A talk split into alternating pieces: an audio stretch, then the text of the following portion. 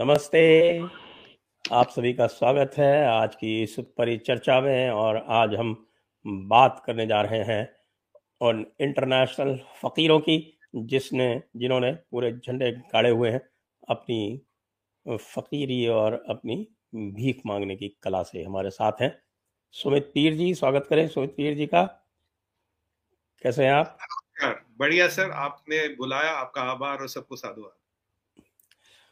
तो इस समय पाकिस्तान का इस्टेब्लिशमेंट जो है वो बल्ले बल्ले हो रहा है, अपनी पीठ थपथपा रहा है कि उसकी जो इंटरनेशनल फकीरी है वो कामयाब हुई और उसने कोई वायदे वायदे नौ पॉइंट सात बिलियन डॉलर के वायदे जो हैं वो अचीव कर लिए। आप क्या कहेंगे सर? सबसे पहले शो पे बुलाने के लिए धन्यवाद और आभार। सभी दर्शकों को सादर प्रणाम। संजय सर, एक हमारे गाना था इंटरनेशनल भिखारी, कमीज नहीं तो कॉलर ही चलेगा। अब इनको अब वो जानी वक्कर साहब का गाना होता था, इन्हें तो कॉलर देने का वादा मिला, कॉलर भी नहीं मिला। अगर आप इनकी स्थिति को देखें, अभी जो सारी सिचुएशन मैंने एनालाइज की थी, इनका डेट है एक सौ तीस बिलियन डॉलर। एक सौ तीस बिलियन डॉलर इन्हें मार्च तक चाहिए तेरह से सोलह बिलियन डॉलर का कैश। सच्चाई ये है दे हैव ऑलरेडी डिफॉल्टेड। ये उसको छुपाने की पूरी कोशिश कर रहे हैं, पूरी कवायद कर रहे हैं। और ये जितना भी पैसे की ये बात करें, जैसे इस्लामिक डेवलपमेंट बैंक चार पॉइंट दो billion dollars, it is over a period of तीन साल, कोई ओवर अ पीरियड ऑफ दो साल, कोई ओवर अ पीरियड ऑफ पांच साल। और इसमें से नब्बे परसेंट पैसा sir is project financing. It's not cash in the bank. What they need is cash in the bank. उन्हें चाहिए पैसा बैंक में। और आसिम मुनीर, मेरे सुनने में आया कुछ सोर्स बेस्ड इंफॉर्मेशन है कि वो सऊदी अरब क्यों गए थे। सऊदी अरब वो इसलिए गया है, दे ऑलरेडी डिफॉल्टेड। सऊदियों ने बोला था चार बिलियन देंगे, नहीं दिया। चाइना ने बोला दस बिलियन देंगे, नहीं दिया। बहाना बनाया जब तक आईएमएफ पैसा नहीं देगा तब आप तब तक हम आपको पैसा नहीं देंगे। अब जो इनकी परिस्थिति है, सोलह बिलियन तो इन्हें मार्च तक चाहिए, अभी इनके पास है ढाई महीना। डिफॉल्ट हो चुका चार पॉइंट पांच बिलियन से भी कम फॉरेन एक्सचेंज रिजर्व है, गवर्नमेंट और प्राइवेट का मिला के। अब वो इसलिए गया था क्योंकि आज मेरे सुनने में सऊदी शेखों को कुछ इंटरनल वहां प्रॉब्लम्स है, उन्हें एक हाई लेवल के पीएसओ चाहिए। अब वो जो नॉर्मल गार्ड्स है, पुलिस पुलिस होती है, उनसे उनका काम नहीं चलेगा। उन्हें कहा हमें ना मिलिट्री ट्रेन कमांडो चाहिए और बिल्कुल मतलब जान देने वाले कमांडो चाहिए। अब ऐसे सरकारी पीएसओ कहाँ मिलते हैं? अब ऐसे सरकारी पीएसओ मिलते हैं पाकिस्तान में। और अभी आपने सुना होगा फौजी तंजीम शाहीन शाहीन फाउंडेशन, ये चार है, नेवी की भी, एयरफोर्स की, काफी बिजनेस करते हैं। अब इन्होंने पीएसओ वाला काम भी शुरू किया संजय। ये अब लोगों को पीएसओ देने का काम है और उन पीएसओ में पाकिस्तानी आर्मी और पाकिस्तानी कमांडो है। अब एसएसजी कमांडो तालिबान से नहीं लड़ेंगे, वो अरब शेखों के लिए गाड़ी का दरवाजा खोल लेंगे, उनको उसमें बिठाएंगे, घुमाएंगे, उनके बच्चों के साथ ट्यूशन जाएंगे, सब्जी लेने जाएंगे, मतलब ऑन अ लाइटर नोट। तो this is what Pakistan army is going to do. तीन हजार लोग डिप्लॉय होंगे यहाँ सऊदी अरब में। और उसमें शिया सुन्नी का झगड़ा अलग है, कह रहे हैं हमें शिया नहीं चाहिए, हमें सुन्नी चाहिए, हमें अहमदिया अहमदिया नहीं चाहिए, वो एक झगड़ा अलग सुलटा रहे। इन रिटर्न ऑफ दैट हम आपको चार सौ पचास मिलियन डॉलर देंगे साल का। चार सौ वो दे सकते हैं, सऊदियों के पास पैसा है। तो अब आसिम मुनीर, जहां जंग चल रही उसके दरवाजे पे, जहां तहरीक तालिबान ने वाट लगा रखी, आप देखिए मजबूरी, ऐसी क्या मजबूरी कि वो जंग छोड़ के सऊदी अरब पहुंच गए। तो बिकॉज डिफॉल्ट हो गया। अगर सऊदियों का ये चार सौ पचास मिलियन डॉलर कैश, यहाँ इंपॉर्टेंट है कैश, अगर कुछ कैश आता है तो वो डिफॉल्ट को डिक्लेयर नहीं करना पड़ेगा, डिफॉल्ट हाइड हो जाएगा। अगर डिफॉल्ट हो गया तो पाकिस्तान के टूटने की कवायद शुरू हो जाएगी। बाकी ये जो इंटरनेशनल भिखारी कॉन्फ्रेंस हुआ था जिसमें नौ पॉइंट पांच बिलियन के तो वादे मिले सर, कोई पैसा थोड़ी ना मिला। They need cash in the bank. पैसा है कहाँ, कैश कहाँ से आएगा? और मुझे बताइए, इनका ऑल वेदर फ्रंट चाइना इन्हें छोड़ गया। जब फ्लड आई थी सत्तर सत्तर हजार डॉलर दे गया था बस। सऊदी लगभग लगभग इनसे हाथ धो चुके। इनके सेंट्रल बैंक में कम से कम आज कल परसों में पांच मिलियन डॉलर आना चाहिए जिंदा रहने के लिए, वो पैसा है कहाँ? ये जो दुनिया को ये बेवकूफ बना रहे, पैसा आ गया, पैसा आ गया, कौन सा पैसा आ गया, किसने पैसा दे दिया तुम्हें? और तुम्हें पैसा देगा क्यों? दुनिया को तुम्हारी जरूरत है क्यों? Why does world need Pakistan? And अगर आप देखें फ्लड का, एक कहते जी हमारा बीस बिलियन डॉलर का लॉस है, हमें जो लोन देने तेरह बिलियन डॉलर के, कंट्री चलाने के लिए हमें चाहिए जी और करीब दस पंद्रह बिलियन डॉलर, साठ बिलियन डॉलर। चलिए कोई बात नहीं, दुनिया में किसी ने दे भी दिए। संजय सर, ये रिटर्न कहां से करेंगे? इनका प्लान क्या है? What is the economic outlook? How do they plan to return this money? पैसा रिटर्न कहां से होगा वो तो पता ही नहीं किसी को। पाकिस्तान की दुनिया को जरूरत क्या है? Why does world need Pakistan? कौन सी ऐसी पांच दस ग्यारह बारह सत्रह बीस इक्कीस इक्यावन चीजें ये बनाते जिसके जिसके लिए दुनिया इन पे डिपेंडेंट है? डिपेंडेंस इनकी किसी पे है नहीं, इकोनॉमिक रिवाइवल प्लान है नहीं, ये तो एंडलेस वेल है। आज आप ग्यारह डालो ग्यारह खप जाएंगे, बारह डालो बारह खप जाएंगे। हाँ वैसे आसिम मुनीर की को भी तो बिलियनर बनना है ना सर, बाजवा साहब तो जाते थे बिलियनर बन गए, उनकी वाइफ के अकाउंट में छह सौ मिलियन डॉलर आ गए और वो टैक्स पेयर नहीं थी पांच साल पहले। अब ऐसा चमत्कार आसिम मुनीर को भी करना है और आसिम मुनीर बहुत मेहनत कर रहे हैं इसके लिए, बहुत इधर उधर घूमेंगे कि हमें भी तो बिलियनर बनना, उनके साढ़ू सद्दी संधि जो है उन्हें भी बिलियनर बनना, सबको अमीर होना है और दुनिया पैसे देगी। पर सच्चाई ये भी है कि इस पैसे से कुछ होगा नहीं, there is no revival plan, country खत्म हो चुकी है। आप वेंटिलेटर वो लगे वाले बंदे को चार मशीनें और लगा दो, basically the hearts and lungs are not working, आप उनको मशीन से चला रहे हो, मशीन से कब तक चलाओगे? आप कौन सा चमत्कार करोगे जो हमने पिछहत्तर साल में नहीं किया जो आप कर लोगे? What trick are you going to pull out? कौन सी ऐसी आपके पास एक ट्रिक है? और बाय द वे जब ये जब जब ये सारा चीज फेल होता है, इस्लामिक बैंकिंग वालों के पास क्यों नहीं जाते? जाते आईएमएफ के पास है, जाते वर्ल्ड बैंक के पास है, जाते अमेरिकन इदारों के पास है। वैसे बड़ा इस्लाम इस्लाम करते, इस्लामिक बैंकिंग, शरिया, उम्मा, पता नहीं क्या क्या बातें करते रहते हैं, पर जब पैसे की बात आती है, फ्रेंचाइजी लेने हो पापा जॉन की और पैसा लेना हो आईएमएफ और वर्ल्ड बैंक का। और मेरे तो ये भी सुनने में चाइनीज से पैसे की जो बात हो रही है, nine point seven percent per annum, nine point seven percent per annum. सुनिएगा, हमें जापान ने बुलेट ट्रेन का पैसा दिया zero point zero one percent पे, इनका है nine percent nine point six percent per annum. और चार बंदे बैठेंगे चाइना के इनकी मिनिस्ट्री ऑफ फाइनेंस में, और हर मिलिट हर इंपॉर्टेंट मिनिस्ट्री में एक एक बंदा बैठेगा। तो they are selling their sovereignty to China for peanuts. पहले पैंसठ मिलियन के बिलियन के चक्कर में तो उन्होंने सीपैक बेच दिया, अब मिनिस्ट्री में बंदे बिठा रहे हैं ये दस बिलियन के चक्कर में। और चाइना की नजर कहाँ सर, चाइना तो लोन उसी को देता ना जो वापस नहीं दे सकता, चाइना का रूल है। चाइना की नजर तीन चीजों पे, मैं इनके चैनल पे कई बार बोल चुका हूँ, जर, जमीन और जोरू, तीनों पे चीनियों की नजर है और ये इस चीज को फैसिलिटेट करने का काम कर रहे हैं। They are literally facilitating that. मतलब अब इनका क्या कहें। और पर गजवाए हिंद का की मानसिकता पूरी पूरी अब भी है, अब भी इनके यहाँ कुछ लोग हैं कहते हैं अगर तहरीक तालिबान पाकिस्तान में आ गया और यहाँ जीत गया फिर इंशाल्लाह हम हिंदुस्तान पे हमला करेंगे और गजवाए हिंद करेंगे। उन्हें पता नहीं हिंदुस्तान के पास तेरह लाख की फौज है, यहाँ जो भी आएगा यहाँ से वापस नहीं जाएगा, सबकी कब्रें यही बना देंगे। ये ये चीज भूल गए, चार जंग लड़ने के बाद भी ये चीज भूल गए। पर वही मेंटेलिटी गजवाए, वही मेंटेलिटी। एक चीज कोई आंसर नहीं देता संजय सर किसी भी डिबेट में, किसी भी चैनल पे, why does world need Pakistan? आप दुनिया के लिए कर क्या रहे हो except liability? You are the begging bowl of the world. Why does why does world need you? अगर आप चार हिस्सों में डिसइंटीग्रेट होगे शायद आप सर्वाइव करो, बट वही है, आप पैसे आएंगे तो बर्मिंघम में प्रॉपर्टी के प्राइस बढ़ेंगे, मियामी में प्रॉपर्टी के प्राइस बढ़ेंगे, दुबई के रियल एस्टेट वालों का फायदा होगा।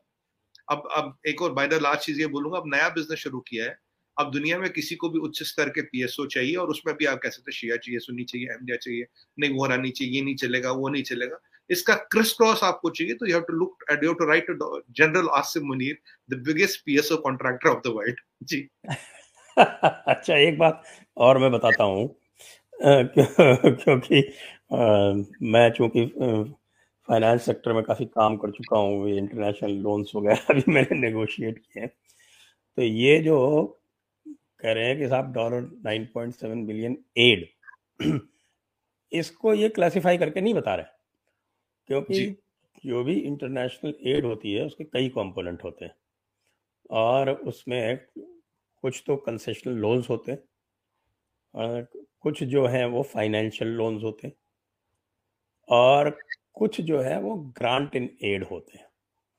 तो जो ग्रांट इन एड होता है उसको वापस नहीं करना होता है, right. इनको जो कुछ मिल रहा है वो नब्बे से पचानवे परसेंट इनको एज अ लोन मिल रहा है, करेक्ट, right. कुछ कंसेशनल लोन है और कुछ नॉर्मल इंटरनेशनल लोन है।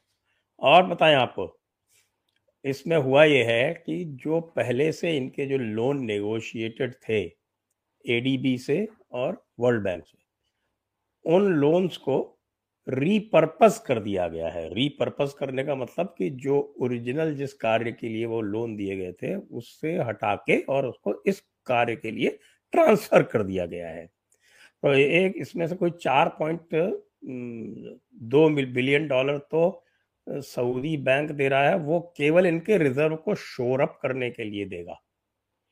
आप समझ रहे हैं ना जी मतलब ये कि उसको आप यूज नहीं कर सकते, वो सिर्फ आप आईएमएफ को दिखाने के लिए वहाँ पर रखेंगे और नाम ये है कि साहब उसको ये यूज़ करेंगे क्लाइमेट चेंज के लिए, तो वो हटा दीजिए। तो कुल पाँच बिलियन डॉलर, वो भी over three years, over correct over three over three years over years तो आज दुकान कहाँ से चलेगी? आज, तो आज वो भी प्रोजेक्ट लोन है, नब्बे परसेंट से प्रोजेक्ट लोन है, नब्बे percent project loan over three years, तो दुकान कहाँ से चलेगी? अभी संजय सर आटा जो है इकतीस सौ बत्तीस सौ रुपए का बीस किलो, उसके लिए भी आपके पास क्लाशनिकॉफ चाहिए, क्योंकि बत्तीस सौ रुपए जेब में होना बहुत नहीं, आप क्लाशनिकॉफ लेके जाओगे कि सब क्लाशनिकॉफ लेके आटा खरीद रहे हैं। यह हालत है, चिकन हजार रुपए किलो, और मैंने सुना अफगानिस्तान में तो पंद्रह हजार रुपए बोरी बिक्री है बीस किलो आटे की। पर पर तहरीक तालिबान पे अब भी इनका पूरा उम्मीद है, वो आएंगे, फिर हम गजवा हिंद करेंगे, फिर हम ये करेंगे, फिर हम वो करेंगे, घर में नहीं दाने अम्मा चली बुलाने, हालत तो इनकी ये है। अब ऐसी परिस्थिति में ये देश क्या चलाएंगे? और ये जो दुनिया को बेवकूफ और पाकिस्तान के अवाम को बेवकूफ बनाने का काम करें, नाइन पॉइंट फाइव बिलियन, कौन सा nine point five billion? Has the money hit your bank? No. Will the money hit your bank? No. अगर पैसा आना होता तो आसिम मुनीर सऊदी में क्या कर रहे होते? यहाँ तो नाइन पॉइंट फाइव बिलियन आ गए, घर आ जाओ ना। फिर पीएसओ वाला बिजनेस क्यों शुरू कर दिया? आज पाकिस्तान के फौज की दिक्कत यह है संजय सर, तहरीक तालिबान से लड़ नहीं सकती, ऐसा नहीं कंपिटेंट नहीं है, लड़ सकती तहरीक तालिबान से, पर दिक्कत ये तीन दिन का एम्यूनिशन बचा है, अगर वहां खत्म हो गए तो हम यहाँ से पीओ के जी भी ले लेंगे। तो वो भी तो एम्यूनिशन भी तो यूक्रेन को बेच दिया ना। और यूक्रेन पे हथियार स्मगल करने का अड्डा पाकिस्तान है, पाकिस्तान से यूक्रेन को हथियार स्मगल हो रहे हैं, कह रहे हैं कि चाय नहीं मिल रही, कह रहे सब्जियां नहीं मिल रही, उस पर छोड़िए आप। अब दूसरा एंगल आते हैं इसमें, इनका जो ये अजीब जो मिलिट्री जो है मिलिट्री मुल्ला इंटरनेशनल है, जो ये मुल्ला सब चलाते हैं, आज एक विडंबना है सर यहाँ पे पाकिस्तान में। आपने सीनियर भुट्टो को फांसी चढ़ा दिया, चढ़ा दिया, बेनजीर को मरवा दिया, बिलावल भुट्टो को ये नहीं पता या ये पता है कि किसने किसको मरवाया, वो उन्हीं के साथ घूमता है, कोई बात नहीं। आज जब यहाँ पुलटा पॉलिटिशियन फेल होता, आप उसको फांसी चढ़ा देते हो, कहते भाई तेरी गलती हुई। पॉलिटिशियन बनाने वाला एस्टेब्लिशमेंट, पॉलिटिशियन उतारने वाला एस्टेब्लिशमेंट, वीडियो टेप बनाने वाला एस्टेब्लिशमेंट, क्लिपों को रिलीज करने वाला एस्टेब्लिशमेंट, और किसकी क्लिप किस दिन रिलीज करते हो कि वीडियो एडिटर भी इनके यहाँ जो ये डिसाइड करता है, और एक डायरेक्टर लेवल का बंदा है कि टीआरपी किसका कम है किसका ज्यादा, उसके हिसाब से क्लिक रिलीज करते हैं। पर जब फेलियर आता है स्टेट का, जब स्टेट फेल हो रहा है, उसमें एस्टेब्लिशमेंट का कोई रोल नहीं है, वो तो पॉलिटिशियन की गलती है। अब पहले इमरान खान विलन था, उससे पहले शरीफ विलन था, शरीफ हीरो बन गया, पहले एक दिन भुट्टो हीरो था, फिर भुट्टो विलन बन जाएगा, फिर जरदारी हीरो था, फिर जरदारी विलन बन जाएगा। पर ये जो पीछे एस्टेब्लिशमेंट वाले हैं, ये तो वहीं के वहीं खड़े हैं। ये कौन सी कंट्री ऐसी है where establishment takes all the credit, when there is a failure they are out of the failure? और ये जो चार इनकी तंजीमें हैं, शाहीन और एक और दो का नाम मुझे ध्यान नहीं आ रहा, वो मिला के और फौजी तंजीम मिला के दे आर कंट्रोलिंग बीस पच्चीस परसेंट ऑफ द जीडीपी ना। मुझे पहले पता था पंद्रह परसेंट है, जब मैंने इसमें और रिसर्च किया तो मुझे लगा पच्चीस से छब्बीस परसेंट जीडीपी उन्होंने कंट्रोल कर रखा। हर छोटे बड़े काम में ये है, पैसा ये कमा रहे हैं। और ये जो शहबाज शरीफ वगैरह है, कल को इसको हटा के किसी और को बिठा देंगे।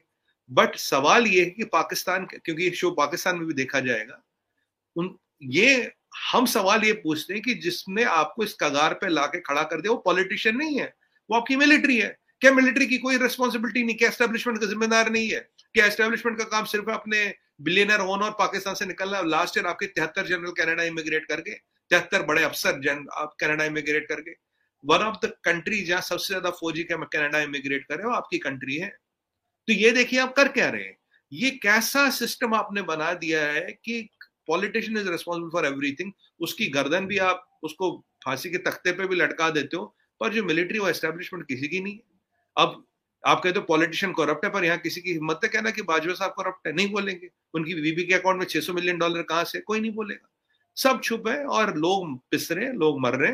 और एक चीज है Sanjay sir, you have petrol, you have petrol, you will win influence, you have arms, you will win friends, but if you have don't have food, you will lose your people.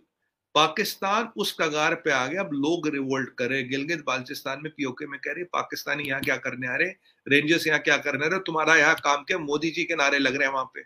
अब ये इनके लिए इससे बड़ी शर्म की बात कुछ होगी? मोदी जी के नारे लग रहे, कह रहे इंडिया आके हमें लिबरेट कर लो, इनकी तो ये हालत हो गई है। और मुझे ये समझ नहीं आ रहा ये कंट्री को चलाएंगे कैसे? दस मिलियन डॉलर क्वेश्चन कि चल, चलाएंगे कैसे? नेक्स्ट क्या? आज पैसे मान लीजिए, चलिए आप भी पैसे ट्रांसफर कर दे आज हाइपोथेटिकली, नेक्स्ट डे क्या होगा, एक महीने बाद फिर पैसा खत्म होगा, फिर कौन करेगा, फिर क्या करेंगे?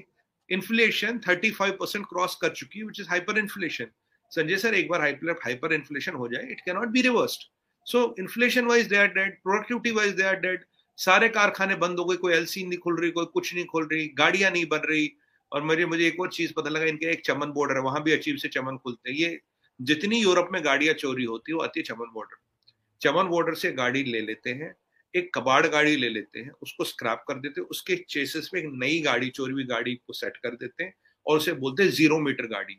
तो अब पाकिस्तान में फैक्ट्री में गाड़ी नहीं बनती, आजकल पाकिस्तान में वर्कशॉप में गाड़ी बनती है, जीरो मीटर गाड़ी। मतलब अभी एक बेंटले चोरी हुई थी यूके में, वो मिलती है पाकिस्तान में। सुनिए, यूके में चोरी होके मिलती है पाकिस्तान में। अब जो मुशर्रफ ने सही कहा था कि जो भी कहीं आतंकवादी है, जो भी चोर उचक्का है, उसके तार पाकिस्तान से जुड़ते तब तो इन्हें तकलीफ होती है। अब तो दुनिया को दिख रहा है पाकिस्तान में सब मिल रहे हैं। बस ये है कि they have a strategic leverage. जब अगर यूएस की बात करें, यूएस के पर्सपेक्टिव से इनका स्ट्रेटजिक लिवरेज है vis-à-vis Iran, India and China, इसलिए यूएस इनको थोड़ा खड़ा रख रहा, थोड़ा पाल रहा है। Minus that there are nuisance value. और और और ऐसी निकम्मी, ऐसा निकम्मा मुल्क किसी के काम का नहीं है, ये किसी के सगे नहीं है। यहाँ तो अपनों ने अपनों को ठगाया सर। अब आजकल वीडियो चला रहे हैं कि मोदी जी ने कहा था हम तुम्हें वो कर देंगे, हम तुम्हें खत्म कर देंगे, हम तुम्हें, ये पाकिस्तान की हेगड़ी निकाली। मैं, तुम्हारे कर्मकांड ऐसे, तुम्हारे जनरल पैसा चुराते, तुम्हारा हर कोई कंट्री को बेच के खा रहा है। भाई हमने तो आपको डिप्लोमेटिकली आइसोलेट किया, बात खत्म। बाकी जो आपने किया आपने किया, अपना आपके कर्मकांड खराब है। हमने बोला था क्या कि हमने के बाजवा साहब की बीवी के अकाउंट में छह सौ मिलियन डाले थे क्या, छह सौ मिलियन डॉलर? वो पूछो ना कहाँ से आए छह सौ मिलियन डॉलर, वो कोई नहीं पूछेगा, उस चीजों पर कोई नहीं जाएगा। पैंतीस परसेंट इन्फ्लेशन हमने कराई है, तुम्हारे यहाँ आटा नहीं मिल रहा। मैं रहता था सर सिंगापुर में, साइप्रस में, जो बासमती चावल मिलता था वो मिलता था पाकिस्तानी, इंडिया नहीं आता था उन दिनों वहां। पाकिस्तान वाज नंबर सेकंड और third exporter of food grain, और आज वही पाकिस्तान नेट इंपोर्टर बन गया। उसी पाकिस्तान को आज, मैंने कल सुना कि रशिया से एक शिप आई है, वीट मंगाई है रशिया से, और वो वीट कितने में आ रहा है, तीन गुना कीमत में आ रहा है। जो हमारे यहाँ CD one hundred hero Honda होती थी पंद्रह बीस साल पहले, अब वो पाकिस्तान में बिक रही है, अब वो पाकिस्तान में बिक रही है आज की डेट में। बीस साल पहले जो हमने आउटडेट कर दी, जो होंडा सिटी के मॉडल हमने दस साल पहले छोड़ दिया, अब वो पाकिस्तान में बिक रहे। कुछ साल पहले तक तो मारुति आठ सौ भी बिकती थी पाकिस्तान में। ये तो इनकी हालत है। पर वही है कि रस्सी जल गई, भर नहीं गया, बस वही आतंकवादी बेचने कम नहीं हुए, लॉन्च पैड्स तैयार हैं, ड्रोनों से हथियार बेच रहे हैं, तस्करी कर रहे हैं। और एक चीज और है सर, जो दुनिया में नार्को डॉलर है, फोर्टी फाइव परसेंट कॉन्ट्रीब्यूटर तो पाकिस्तान है। अब जो जितना भी डीप स्टेट है वो तो हमेशा चाहता है नार्को डॉलर चलता रहे। अगर नार्को डॉलर को चलाना है तो दो चीजों को जिंदा रखना पड़ेगा, एक आईएसआई को और एक पाकिस्तान को। क्योंकि अफगानिस्तान में से कोकेन निकाला, उसको लैब्स में भेजना, प्रोसेस कराना और दुनिया में बेचना, इन दोनों, ये जो चचेरे भाई है आईएसआई और पाकिस्तान, इन दोनों के बिना तो नहीं होगा। So forty five percent of the narco trade which is emanating from Afghanistan depends on ISI और पाकिस्तान। ये सबसे बड़े ड्रग पैडलर है दुनिया में, और इनको कोई कुछ नहीं कर रहा, इसीलिए इनको कहीं ना कहीं से कोई ना कोई जिंदा रख देता, इनका काम चलता रहता। और ये सुधरेंगे नहीं संजय सर, इन्हें काम यही करना है, वही चार पांच लॉजिक है, इस्लाम का चूरन बेचो, लोगों को बेवकूफ बनाओ, धंधा करो, ऐश करो, रिटायरमेंट हो जाओ, पाकिस्तान से कल्टी हो जाओ। सिंपल क्लियर मॉडल है। और आज फौजी फौजी को तो नहीं, फौजी के लिए तो सब आटा सब है, लुई विटॉन के बैग भी है, गुची भी है, परफ्यूम भी है, सब कुछ है उनके लिए। पर जो गरीब आदमी जो सड़क पे मर रहा है उसके लिए कुछ नहीं, कोई बात नहीं, वो तो गरीब है, वो तो पैदा ही हुआ मरने के लिए, तो ऐसा मानते हैं। ये इनकी मेंटालिटी है। कहाँ कहाँ तक लड़े सर, कहाँ कहाँ तक इनको दुनिया बचाए। जी अभी मैंने एक डॉन में एक आर्टिकल पढ़ा था परवेज हुदभॉय जी का, जानते होंगे, काफी अच्छे सुलझे हुए विचारक हैं, साइंटिस्ट हैं। तो उन्होंने एक आर्टिकल लिखा और उस आर्टिकल की हेडिंग थी कि टीटीपी इज अनडिफीटेबल। अब देखिए वो क्या कहते हैं कि टीटीपी इज अनडिफीटेबल, और उसमें कुछ बात तो ये है कि जो इन्होंने जिसको पैदा किया और वो इनमें दोनों में वही क्या बोलते हैं बास्टर्ड चाइल्ड और इल्लेजिटिमेट फादर वाली रिलेशनशिप है, तो उसकी वजह से दोनों एक दूसरे में इतने गुथे हुए कि वो एक दूसरे को नहीं कर सकते। लेकिन जो दूसरा जो उन्होंने मोस्ट इम्पॉर्टेंट जो उन्होंने बताया, क्यों नहीं डिफीट कर सकते वो, इसलिए क्योंकि भारत के खिलाफ तो वो इस्लाम का यूज़ कर लेते हैं और ग़ज़वाए हिंद का यूज़ कर लेते हैं और पूरी की पूरी जो उनकी सोल्जरी है, जो उनकी जो जवान है और उनके जो आपके जो ख़ास तौर से जो मिडिल रैंकिंग ऑफिसर हैं जो लीड करते हैं, जर्नल नहीं, जो लीड करते हैं बैटल में, वो सारे के सारे इस थॉट से गुथे हुए हैं कि भाई ये तो हमारे भाई हैं, ये तो हमारे इस्लामी भाई हैं, ये तो अब्दाली के वंशज हैं और हम तो अब्दाली के लिए ही पैदा हुए थे। ये कोई हम हिंदुस्तान के हम कोई हमारे पूर्वज कोई हिंदू थोड़ी थे, हम तो अब्दाली के चले हैं, हम तो गजनवी को और गोरी को अपना हीरो मानते हैं, तो हम इनके साथ कैसे लड़ सकते हैं। तो ये जो उनका मोराल है वो डाउन है, एक चीज़। दूसरा जो पंजाबी है उसको बहुत डर लगता है कि साहब कि अगर अफगान के हाथ में पड़ गए तो उसके हरम में चले जाएंगे। ये मैंने अपनी तरफ से ऐड किया। नहीं, ये सही है। तो ये ये जो ये जो इनकी, सर मैं कल भी एक मैं टीवी चैनल पे था तो मैंने कहा यार जो हिंदुस्तान का मुस्लिम है वो निन्यानवे परसेंट कन्वर्टेड हिंदू है।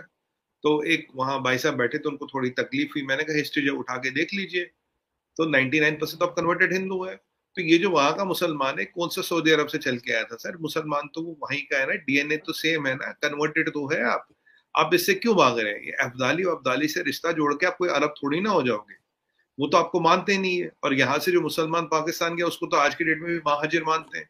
सऊदी अरब वाले तो कहते हैं आप मुसलमान हो ही नहीं, आप तो पूरे मुसलमान ही नहीं हो, शिया आपके मुसलमान नहीं, अहमदिया आपके मुसलमान नहीं। और आप एक बात आपको ऐड करूं, एक एक ही अभी तो वहाँ ये डिस्कशन चल रहा है कि ये जो सैयद असद मुनीर है इनका सीओएस के साहब कि ये तो शिया है, ये कैसे हमारा कायद हो सकता है, ये हमारा लीडर कैसे हो सकता है, ये भी एक चर्चा चल रही है। मतलब इतना division with in the society है, हिंदू मुसलमान तो बहुत दूर की बात आती है। पहले तो अपने ये सिस्टम बदले। अगर आप इनमें से किसी को बोलिए अपना फैमिली ट्री बनाइए, लिखिए दस जनरेशनों का नाम हिंदू निकला, हिंदू हिंदू पे एंसेस्टर निकल आएगा। तो इस चीज से ये कॉन्स्टेंटली बचते हैं, भागते हैं। इनको बेसिकली डर क्या लग रहा है मैं आपको बताऊं, ये जो तहरीके तालिबान है ये जहादी एब्सोल्यूट फिदायीन लोग हैं, ये तो मरने के लिए पैदा होते हैं। इनको कहता हमें तो हम तो लड़ाई में जा रहे हैं, हमें सीधा मरेंगे, सीधा बहत्तर उरे मिलेंगे। देखिए वहाँ तो अफगानिस्तान पाकिस्तान बॉर्डर पर कुछ मिल नहीं रहा, खाने का भी सिस्टम किताब खराब है। अब इनका आइडिया ये है कि भाई अगर हम सीधा निकल गए ऊपर तो इनको तो फिर वही भाई वही हुरे हुरे मिलनी है सारी, इसलिए वो तो मरने ही आते हैं। अब ये यहाँ का जो फौजी है संजय सर, पाकिस्तान को व्यापारी है, फौजी तो वो दिखाने को व्यापार करता, सबसे बड़ा बिजनेसमैन वही है, कॉर्पोरेट तो वही है सबसे बड़ा। अब उसकी आज जिंदगी, उसके पास बेंटले, रईस है रईस, जूते कपड़े इंटरनेशनल ब्रांड पहनाता, मियामी में रहता, बीच हाउस भी है, स्की हाउस भी है, फार्म हाउस भी है, घोड़े गाड़ी लाओ लश्कर सब है। वो मरने के लिए थोड़ी ना पैदा हुआ है। वो कहता है यार मैं मैं क्यों मरूं इनके हाथ। और इनका जो आपका पॉइंट था, ये जो पठानों की आदत होती है, ये क्या कहते थे आप उनको, बच्चाबाजी की बच्चा तो इनको वो भी डर लगता है यार ये पठानों ने पकड़ लिया तो दिक्कत वहां भी हो जाएगी। वैसे हमारे भी पठान वठान रिलीज हो रही है वैसे तो उसके उसका तो भविष्य जो होता है हो चुका है। तो ये तो पठानों के ये ट्रेट ना काफी लोगों को नहीं पता कि भाई ये पठानों का पठानों का ये भी ट्रेट है। वैसे वो शाहरुख खान भी जो है ना वो फेक पठान है। अच्छा, अभी तो मैं देख रहा था उसका उसकी जो है वो हिस्ट्री खुल गई, किसी ने जाके उसके जो चाचा वाचा थे पेशावर में उनका इंटरव्यू कर लिया तो बताया कि भाई ये तो कश्मीर से आए थे, इसका नाम तो शाहरुख खान नहीं है, इसका नाम तो शाहरुख मीर है। और अच्छा, ये अपनी कश्मीरी आइडेंटिटी को छुपाता है, इसलिए इसको बड़ा भारी इन्फीरियरिटी कॉम्प्लेक्स है, इसलिए वो खान कर करके और बार बार जो है अपने आप को पठान बताने की कोशिश करता है। वो झूठ भी इसका खुल गया है। अच्छा, तो फेक पठान। अच्छा अच्छा, ये भी है। अब ये पठानों की जो आते हैं, अब ये पाकिस्तान की फौज को पता है। अब इसी से पाकिस्तान की फौज बच रही है, कह रहा कह रहा यार हमें मरना नहीं और हमें हरम में भी नहीं जाना, दोनों ही काम नहीं करने। तो बेस्ट क्या है, मैंने ये भी सुना, मैं कल कह रहे हम इनसे बातचीत कर रहे हैं। अब देखिए ऐसी निकम्मी और नपुंसक हो गई है फौज, आठ हजार जहादी आपके बॉर्डर पे खड़े, आपको ललकार रहे और आप लड़ने को तैयार नहीं हो। आपके आसिम मुनीर जा रहे पीएसओ को कॉन्ट्रैक्ट उठाने के लिए, ये तो हालत है। और ये जो न्यूक्लियर बॉम्ब है, जो इस्लामिक बॉम्ब है, जिससे ये दुनिया को डराते हैं, ये न्यूक्लियर बॉम्ब, जी इस्लामिक बॉम्ब, वो किस काम का? क्या करेंगे उसको। और वो जो शेख रशीद कहते थे हमारे यहाँ ढाई सौ किलो दो ढाई सौ ग्राम तीन सौ ग्राम का बॉम्ब बॉम्ब को अभी यूज क्यों नहीं करते या या उस बॉम्ब में कोई ऐसी चाबी लगी है वो काफिरों के अगेंस्ट यूज होगा।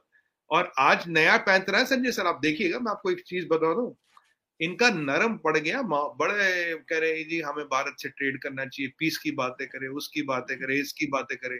हिंदुओं के लिए सिंपैथी आ गई अचानक। कारण क्या है, किसी ने इनको बता दिया, आईएसपीआर ने, आईएसआई ने, भैया भारत से ट्रेड करे बिना तुम्हारा मामला खत्म है। भारत से तुम्हें पहले एड चाहिए, अगर कहीं खड़े हो गए पैरों पे तो ट्रेड चाहिए, क्योंकि रशिया से वीट मंगाएंगे कितने में पड़ेगा, भारत से वीट मंगाएंगे तो कितने में पड़ेगा, भारत से सब्जी मंगाएंगे तो कितने में पड़ेगा, इन्हें तो हर चीज चाहिए ना। अब तो हाँ, अंदर तो सारा मसला ही खत्म हो गया। अब ये कह रहे हैं कि नहीं नहीं हम हिंदू सिंपथ है, हिंदू बड़े अच्छे है, भारत से ट्रेड करना है, ये करना है। सच्चाई ये है संजय सर, इन्हें कोई ट्रेड वेड नहीं करना, इन्हें समझ आ गया कि पापा के बिना बच्चा खड़ा भी नहीं हो सकता। ये लेकिन पापा भारत को कोई गरज नहीं है इनके साथ ट्रेड करने की, क्यों मतलब हम क्यों करें। देखिए इनका हमारे साथ ट्रेड करना कंपल्शन है, हमारा इनके साथ ट्रेड करना ऑप्शन है। दुनिया के किस इंडस्ट्री में Bharat number one two three नहीं, कल ही पेट्रोकेमिकल्स की बात करें नंबर थ्री पे आ गए। मैं आपको बताऊं, एल्युमिनियम में हम नंबर सेवन है वर्ल्ड में, कार्बन ब्लैक में हम नंबर टू है दुनिया में, ऑटोमोबाइल में हम नंबर थ्री हो गए। हम तो दुनिया के लेवल पे वन टू थ्री का गेम खेल रहे सर, कहीं वन कहीं टू कहीं थ्री, और ये तो पीछे पड़े। और बाय द वे इनको, इनकी जानकारी के लिए एक चीज बता दूं जो उनको अच्छी लगेगी सुन के, मुझे पता आपका शो जरूर देखते हैं। देखिए जो हमारे यहाँ शराब बनती, शराब नंबर वन जो हम एक्सपोर्ट करते हैं वो यूनाइटेड स्टेट्स ऑफ अमेरिका को एक्सपोर्ट करते हैं। और आपको जानते हैं नंबर टू एक्सपोर्ट कहाँ होती है, यूनाइटेड अरब एमिरेट्स को, यूएई को, पाकिस्तान के लिए ये वहां से स्मगल करते हैं ना सर, स्मगल करते हैं वहां से। मैं तो इनको कई बार कह चुका हूं कि तो तुमसे बड़ा बेवकूफ कोई नहीं होगा, लेकिन उसमें भी क्या है कि इनका जो एलीट है, इनका जो एस्टेब्लिशमेंट है, उसके हित है उसमें, क्योंकि जब भारत से जो ट्रेड है इनकी वो दुबई के थ्रू होती है। हुँ? अगर डायरेक्ट होने लगेगी तो बहुत सारे लोगों का कारोबार खत्म हो जाएगा, बिल्कुल दुकान बंद हो जाएगी। यही तो सिस्टम है सर। अभी ईरान का ईरान का माल इनके आ रहा है नंबर टू से, भारत का माल आ रहा है इनके नंबर टू से, खाने पीने का राशन आटा वाटा भी सिर्फ भारत से स्मगल करवाने के चक्कर में घूम रहे हैं।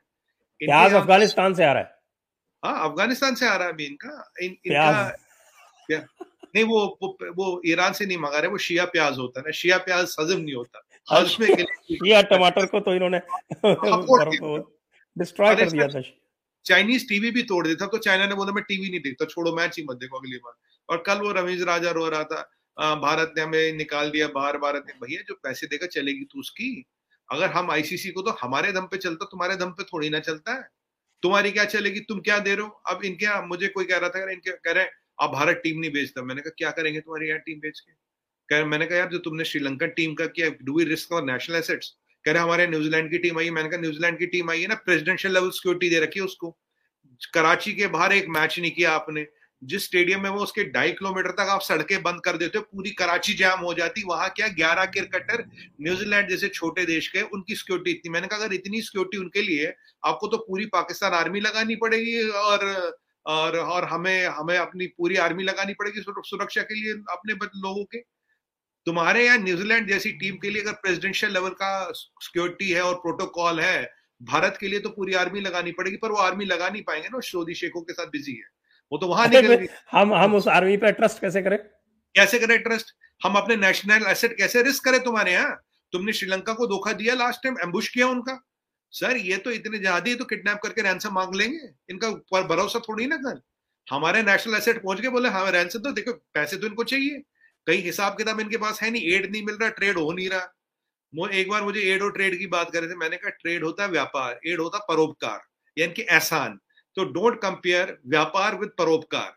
कह रहा अच्छा अच्छा ये क्या होता है, मैंने कहा तुम्हें नहीं पता, तुम्हें ट्रेड तो तुम करते हैं ना, तुम तो एड पे ही जिंदा हो, तो तुम्हें एड ही समझ आता है, ट्रेड नाम की चिड़िया आपके यहाँ घोंसला नहीं बनाती, आप तो एड पे जिंदा, आज ये एड दे, आज वो एड दे दे, आज वो एड दे दे।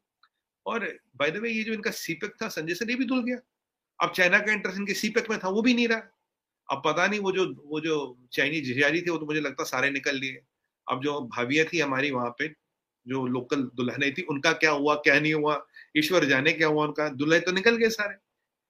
इनकी हालत ये है, ऐसी रेडिकलाइज सोसाइटी है, ये अब भी उल्टे सीधे प्लान बनाती है, इनको इनको खाने को आटा नहीं है। सर आपको याद है भुट्टो ने क्या कहा था? भुट्टो ने कहा था, सीनियर भुट्टो ने, हम घास खाएंगे लेकिन एटम बॉम्ब जरूर बनाएंगे। देखिए एटम बॉम्ब तो बन गया, उसका कंट्रोल यूएस के पास है आधा, पर घास बिल्कुल खारे घास धड़ल्ले से उड़ रही है। और आज तो गधे और पाकिस्तानी के बीच कंपटीशन है, क्योंकि गधा तो बेचारा घास ही खाता है। अब पाकिस्तानी भी घास खाने आ गया तो गधे की पेट पे लात पड़ गई, कहता है यार अजीब बात तो बात भी हो, तुम हमारे पेट पे लात मारते हो, ये कैसे, ये बताओ। अब गधे और पाकिस्तानी का कंपटीशन है। अब वो उस मौलाना साहब की बात बात ही होती तो उसने कहा था गधे एक्सपोर्ट कर लो, कुत्ते एक्सपोर्ट कर लो, कम से कम घास में कंपटीशन तो नहीं होता ना, घास तो खुली होती। नहीं मानी मौलाना साहब की बात, उन्होंने बोला था गद्दे और कुत्ते चीनियों को एक्सपोर्ट करते। सर ये इस कंट्री का तोड़ना निश्चित है, इसका श्री गणेश हो गया है। It's only a matter of time, this country has to break. अगर दुनिया की हिस्ट्री में लिखा जाएगा, if there is a colossal failure of how to break up a country और how to lose a country in seventy five is Pakistan. But वही religious supremacy, वही गजवा हिंद गाजी, गजनवी काफिर कातिल, ये चार पांच वर्डों पे इनकी सारी दुकान चलती। इस पांच वर्ड के आगे कुछ नहीं। और मैं आपको सच बताऊं, हम यहाँ बैठ के कितनी बात करें संजय सर, हमें शायद कभी कभी जो बच्चे हैं जो थोड़े बूढ़े, उनके लिए फील भी होता है कि यार उनकी हालत खराब है, सर्दी है, खाने को खाना नहीं, पहनने को कपड़ा नहीं, चाल दावल नहीं, दाल नहीं मिल रही, आटा नहीं मिल रहा। एक हमारा बेचारा हिंदू भाई मारा गया परसों स्टैम्पीड में, आटा लेने गया था बेचारा, उसको मार दिया इन्होंने। बट भील था, दुख तो होता है। बट बट सर पता आज भी क्या है, इनके दिल आप टटोल के देखो ना, आज भी गजवा हिंदी चल रहा हो, आज भी ये सोच रहे हैं वो पूरी सोसाइटी, वो पूरी सोसाइटी उसी तरह की है, खासतौर से पंजाब की सोसाइटी इसी तरह की है। और आप ये देखिए सुमित भाई, आप ये देखिए कि ये जो आटे की जो मारामारी चल रही है, जो चारों तरफ सुर्खियों में है, पूरे पाकिस्तान में उसकी बात हो रही है। आप पूरे यूट्यूब पर जाइए तो सब आटे की बात करते दिखते हैं। हालांकि जो लोग यूट्यूब पर बैठे हुए हैं, मुझे नहीं लगता उनमें से किसी को आटे की किल्लत है। केवल पंजाब में वो किल्लत नहीं है, बाकी हाँ। सब जगह है, पंजाब में नहीं है। आप ये देखिए कि जो भी खबरें आ रही हैं वो सिंध से आ रही हैं, बलूचिस्तान से आ रही हैं। और केपीके में तो पठान पठान तो मारपीट के ले लेते हैं, और पठान तो, हाँ वो पठानों का तो हाल ये है ना कि आपको ध्यान होगा कि ये भी एक वीडियो बड़ा वायरल हुआ था कि बिलावल भुट्टो ने कहीं अफगानिस्तान की तरफ से कुछ पैरवी कर दी थी, तो उन्होंने कहा था कि तू कौन होता है हमारी पैरवी करने वाला, अपना अपना संभाल, हमारे बारे में बात मत करना। तेरिया खाने को आटा नहीं, पीने को पानी नहीं, तो हमारी बात कैसे कर रहा है? इनकी इनकी तो हालत। और सर एक बात बताओ, ये हमारे दर्शकों को जानना चाहिए, कोई भी बात करें अलतकिया है, सारा अलतकिया है। जब हथियार नहीं चलता, जब छुरी नहीं चलती, जब तलवार नहीं चलती, तब ये सबसे पावरफुल हथियार ये जबान वाला चलाते हैं, जिसका इंटेंशन होता है धोखा देना। इंटेंशन इज टू डिसीव, मतलब आप कुछ भी करें, इंटेंशन इज टू डिसीव। जब आप जब लोगों को धोखा हो जाता है, this is what they use. ये जो हिंदू का आजकल नया मैं देख रहा हूँ, हिंदू की सिंपैथी, और हिंदू हिंदू के लिए कहाँ काम कर रहे हैं? इस्लामाबाद में। इस्लामाबाद का संजय सर आपको बताऊँ, सेंसस कहता है इनका टोटल सौ हिंदू नहीं इस्लामाबाद में। किस हिंदू की बात कर रहे हो आप? कौन सा हिंदू रहता है इस्लामाबाद में? और, और सिंध में लो, रोज लड़कियों को एब्डक्ट करके उनको कन्वर्ट किया जा रहा है। मियां मिठू ने दुकान खोल रखी, मियां मिठू ने दुकान खोल रखी, और उसी मियां मिठू के लिए इमरान खान नियाजी कहता है ये ये इससे कन्वर्जन की फैक्ट्री लगा रखी। और जब प्राइम मिनिस्टर बना, फिर उसी मियां मिठू के पास गया, कह रहा he is my spiritual inspiration, उसको पचास कमांडो दे रखे हैं प्रोटेक्शन के लिए। बताओ उसको किससे डर है? मियां मिठू को। हजारों एफ आई आर है उसके खिलाफ, क्या कर लिया आपने उसका मियां मिठू का? रोज बेचारे हिंदुओं को किडनैप करते हो। यहाँ तो मैं कुछ पाकिस्तान से जो बेचारे हमारे हिंदू भाई आए थे उनसे मिला था मैं एक टीवी स्टूडियो में। सर सच कह रहा हूँ, I swear by my honour. उन्होंने कहा था सिंध में बॉडी जलाने नहीं देते, कहते इत्र लगा के जलाओ, इसमें बदबू आती है। और ये मैं टीवी पे भी कह चुका हूँ, नेशनल टीवी पे कई बार कह चुका हूँ ये बात, कि बॉडी जलाने नहीं देते, मरे हुए का दाह संस्कार करने नहीं देते, कहते इसमें बदबू आती है, इसको इत्र लगा के जलाओ। और आप भी जानते, मैं भी जानते, ऐसी कोई बदबू नहीं आती, कुछ नहीं होता। मतलब पंच तत्व पंच तत्वों में विलीन हो रहे, तो कौन सी बदबू, कौन सी खुशबू? पर ये मेंटेलिटी है, जैसे जहाद अग्नि तो प्योरीफाई करती है, वो तो शुद्ध करती है। ये ये जहादी मेंटेलिटी है सर। और आज ये जो हिंदुओं के लिए हम दिखा रहे हैं ना, हमें हिंदुओं का दर्द है, इन्हें पता भारत के बिना इनका सर्वाइवल इम्पॉसिबल है। ये आईएसआई आईएसपीआर की कहानी। इसलिए आप देखिए हिंदुओं के तरफ ये, अरे सुमित भाई ट्रेड करना चाहिए, अरे सुमित भाई पुरानी बातें छोड़नी चाहिए, ये चीनियों से सीखे फॉर्मूला। जैसे व्यंगी यहाँ आता है कहते कोई बात नहीं, नहीं नहीं देखो बॉर्डर वॉर्डर पे सब चलना, हमें ना अपना व्यापार बढ़ाना चाहिए। मतलब इन्हें लगता है कि हम यहाँ बेवकूफ बैठे, ये तुम्हारे झांसे में फंस जाएंगे। ये ये भूल गए सर, इनको डर लग रहा है जितने मिसाइल टेस्ट करे, जितने हथियार टेस्ट करे। बाय द वे इन्होंने बहुत सालों बाद एक नोट टाइम लगाया था, दो चार दिन पहले की बात है, वो मिसाइल फट गया, वो टेस्ट ही नहीं हुआ। वो चाइनीज था ना सर, चाइनीज था चाइनीज था ना। अब चाइनीज को तो चले तो चांद तक, नहीं तो रात तक।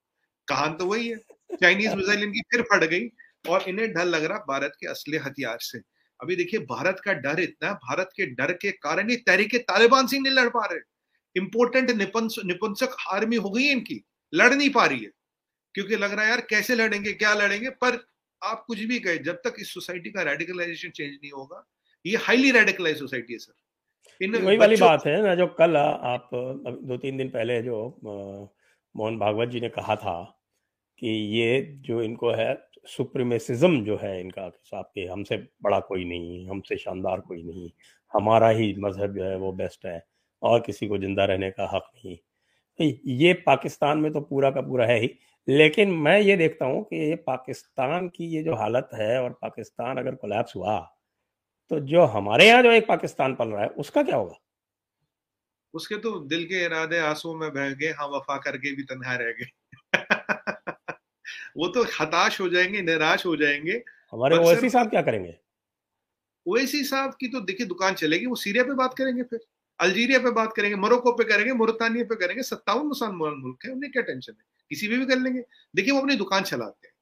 अगर ओवैसी साहब का इतना दबदबा होता तो एक सीट पे नहीं होते ना, इस तो बड़ी सीटें होती होती पचास सौ सौ सीटें होते तो कहते यार इनका दबदबा। ये तो हैदराबाद में शुरू होते वहीं खत्म होते, माइनस तो ये तो है ही।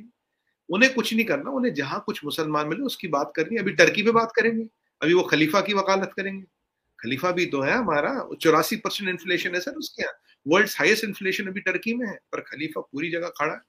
और वो अब भी वो वो भी गजवा हिंद के सपने देख रहा है, वो वो खिला, खिलाफत उस्मानिया बना रहा है, वापस यूरोप वापस लौटेगा। हाँ बिल्कुल बिल्कुल बिल्कुल, हाँ वो सोच रहा है डॉलर में अपने प्रिंटिंग प्रेस में छाप दूंगा। और, और सारा काम की वजह से सऊदी अरब डरा हुआ है, क्योंकि वो जो मक्का मदीना जो थे वो खिलाफत उस्मानिया के अंदर में आया करते थे, और वो तो उन्नीस सौ पच्चीस में आपके अंग्रेजों ने इसको, ये जो नजद का बादशाह है जो सऊदी है, इस इसको प्रवोक करके और कब्जा करवा दिया था हिजाज पे, जहाँ मक्का मदीना होते हैं। तो उसको भी डर लग रहा है, तो वो भी जो है वो तुर्की के खिलाफ है। और तुर्की के, इसीलिए पाकिस्तान से इसके जो रिश्ते खराब हुए उसमें तुर्की वाला भी एक रोल है बहुत बड़ा सर। उसके जो फॉरेन एक्सचेंज रिजर्व में देख रहा था दस बारह बिलियन डॉलर बचे केवल, उसकी अच्छा हालत तो वो भी पा...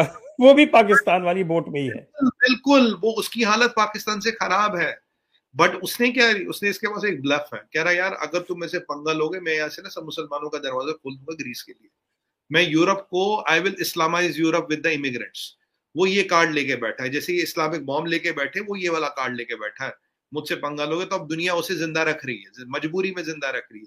देखिए आप, Islamic blackmail, Islamic bomb, Islamic immigrant, इन तीनों चीजों का इतना डर है दुनिया में, या तो इस्लामिक बॉम्ब या इस्लामिक इमिग्रेंट या इस्लामाइजेशन, ये तीन चीजों से इनकी दुकान चल रही है लिटरेरी आजकल दुनिया। आप देखिए फ्रांस में आठ नौ परसेंट मुसलमान है, क्या क्या कोहरा मचा दिया उन्होंने। अब यहाँ कल मैं देख रहा था ब्रिटिश एक टीवी पे डिबेट था, ब्रिटिश एयरवेज में ने छह परसेंट मुसलमान है ब्रिटिश एयरवेज में, स्टाफ में उनके एक परसेंट मुसलमान हिजाब कर दिया सर ड्रेस में। Official dress of British Airways will have now हिजाब, ये ये हो रहा है वहां पे। जबकि सऊदी में हिजाब बैन हो गया, रिलीजियस पुलिस बैन हो गई। ईरान में एक सौ दस एक सौ नौ लोग डेथ रो पे अभी, कि भाई इन्होंने प्रोटेस्ट किया था वो महासा के फेवर में, इनको मारना है। तो कल मुझे कोई पूछ रहा था ये क्यों हो रहा है, मैंने कहा मैंने कहा एक सौ दस लोग कौन सी बड़ी बात है। अगर आप पूरे इस्लामिक वर्ल्ड में देखो तो turmoil, Muslims are killing Muslims everywhere, Morocco, Mauritania, Algeria, Syria, Sudan, Somalia, Pakistan, Afghanistan, Yemen। कहाँ मुसलमान मुसलमान को नहीं मारा? Ninety nine point five percent मुसलमान भी अपने यहाँ सेफ नहीं है। पाकिस्तान में कौन किसको मारा, अफगानिस्तान में कौन किसको मारा। अफगानिस्तान का birth rate three point five, death rate साढ़े तेरह परसेंट। कैसे? वहां तो ना बीजेपी है, ना आर एस एस है, ना हिंदू, कौन किसको मार रहा है वहां पे। इन सब जगह पे इस्लामिक वर्ल्ड में टर्मोइल है। मैंने कहा आप कितनों को बचा लोगे? एक सौ नौ की आप बात करोगे, ठीक है बच भी गए, तो बाकी कितनों को बचा लोगे? अब पाकिस्तान अफगानिस्तान बॉर्डर ही देखो रोज कितने मर रहे हैं, कौन किसको मार रहा है वहां पे। ये एक फंडामेंटल चीज का सवाल नहीं दे रही, ये जो मेंटेलिटी है, ये अब मेंटेलिटी इनका ही पतन कर रही है। क्योंकि ये जो अब ये मुझे कल कोई कह रहा था, एक पाकिस्तानी जर्नलिस्ट कह रहा है जो तालिबानी है, कहता सर ये सब कुछ कर सकती है, हुकूमत नहीं कर सकते। मैंने कहा क्यों? कह रहा है इन्हें लड़ना आता है, बस मरना और मारना आता है, इसके अलावा इन्हें कुछ आता ही नहीं। आप इनको हुकूमत दो, कहते तो पक गए, तंग आ गए, ये तो लड़ाई ढूंढ रहे, that that trying to create a war. अब कुछ कोई नहीं मिला तो पाकिस्तान को ठोकने चले, जिसने इनको बनाया उसको ठोकने चले। कह रहा ये सच्चाई है, कह रहा कह रहा कह रहा ये बिना जंग के नहीं रह सकते। कहता हम तो खुश थे अमेरिका यहाँ था। मैंने कहा क्यों? कह रहा अमेरिका इनको एंगेज करता रहता था, ये आपस में बैठते रहते थे, हमारा अच्छा था। कह रहा अमेरिका के जाने का पैसे का नुकसान हुआ और ये नुकसान भी हुआ, ये खाली हो गए। जैसे वो फ्री रेडिकल्स होते हैं ना, फ्री रेडिकल्स कॉज कैंसर। कह रहा अब उनको बचपन से आपने तरबियत यही दी, गाजी, गजनवी, शाहिद, शहीद, ये फिदाइन, कह रहा वो करेगा क्या ना, उसको तो और कुछ आता ही नहीं ना, पांच छह वर्डों के अलावा उसकी दुनिया बंद है। और उसको आपने बोल दिया तू तो यहाँ ऐसे धक्के खा रहा, वहां तेरी बड़े मजे होंगे यार, सब कुछ मिल जाएगा तुझे। और यूएस अपने हथियार और छोड़ गया उसके लिए, इन्हीं के लिए तो छोड़ गया, पाकिस्तानियों के लिए। पाकिस्तानियों को लगा कि हमने अमेरिकनों का मामा बना दिया। कह रहे बेटा चिंता मत करो, हम दादू है। हथियार सारे छोड़ गया, सारा डंका माल छोड़ गया, ताकि वो हथियार तालिबान और तहरीके तालिबान इनके अगेंस्ट यूज करे। तभी तो हालत खराब है सर। आठ हजार लोगों से क्यों डर रहे हैं? पाकिस्तान की आर्मी आठ हजार लोगों से डर रही है, क्यों डर रही है? अमेरिकन हथियार भी तो मुझे बोल रहे थे, कह रहे थे अमेरिकन हथियार भी। मैंने कहा हाँ, तुम्हें लगा तुम सबको बेवकूफ बना लोगे बेटा, कर्मा कम्स बैक। याद रखना karma is the most you know is is the epicentre of the whole world. अगर तुम ये कर्म का साइकिल भूल जाओगे, तुम्हारा विनाश निश्चित है। आज कल परसों योर विनाश इज निश्चित, you can not run away from your विनाश। सो so, ये कर्म का साइकिल भूल गए थे सर। और सनातनियों से पंगा लेना कोई आसान थोड़ी ना है। कल भागवत जी ने बोला बोला हजार साल का इस्लामिक ऑनस्लॉट हुआ, तब आप कुछ नहीं कर पाए, आज की डेट में क्या कर लोगे? यही तो हम लास्ट डिबेट में भी कह रहे थे, आपने हजार साल से तुम कुछ नहीं कर पाए। ये रिलीजियस सुप्रीमेसी वगैरह ये आउटडेटेड कॉन्सेप्ट्स है। सभ्यता हमारी एक लाख साल पुरानी है, पचास हजार साल से ज्यादा को तो साइंटिफिक प्रूफ है। अब तो आप इनको कई बार कई लोगों को ये भ्रम होता कि चौदह सौ साल पहले ही दुनिया शुरू हुई थी। अब मैं आपको इजिप्ट के वो थे प्रेसिडेंट फरोकी साहब शायद यार, उसने एक बार बोला था, कह रहा कह रहा कह रहा कि कह रहा कि some people think Islam started on fourteenth August nineteen forty seven.